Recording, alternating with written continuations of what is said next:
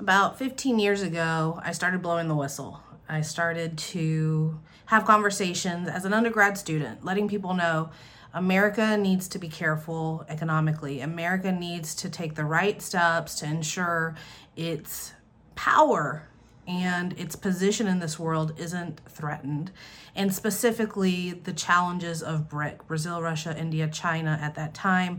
Now it's more of Brazil, Russia, Iran, China. Most people thought I was silly.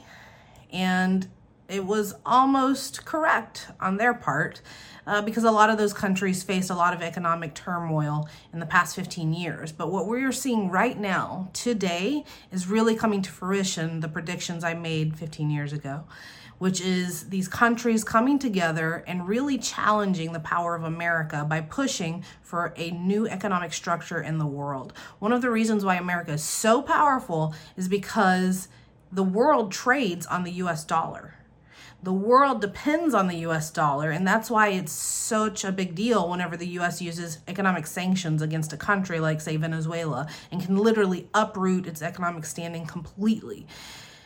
And people aren't paying attention. BRIC today is more powerful than ever. Countries are joining as allies and part of this alliance. This isn't survivor, this is real world. And as all of this is happening, our US military is more and more challenged in terms of funding. A lot of funding was um, removed during, during the Obama era, during the COVID era, um, especially under Biden, with the requirements for COVID vaccines, cost us a lot of personnel leaving because they refused to take the vaccine. So not only do we have less funding in the military, we have less people who are currently currently in and less people who are joining. And then you have a challenge to our economic prowess.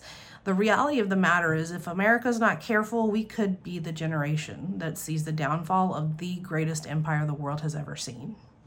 This is pure lunacy.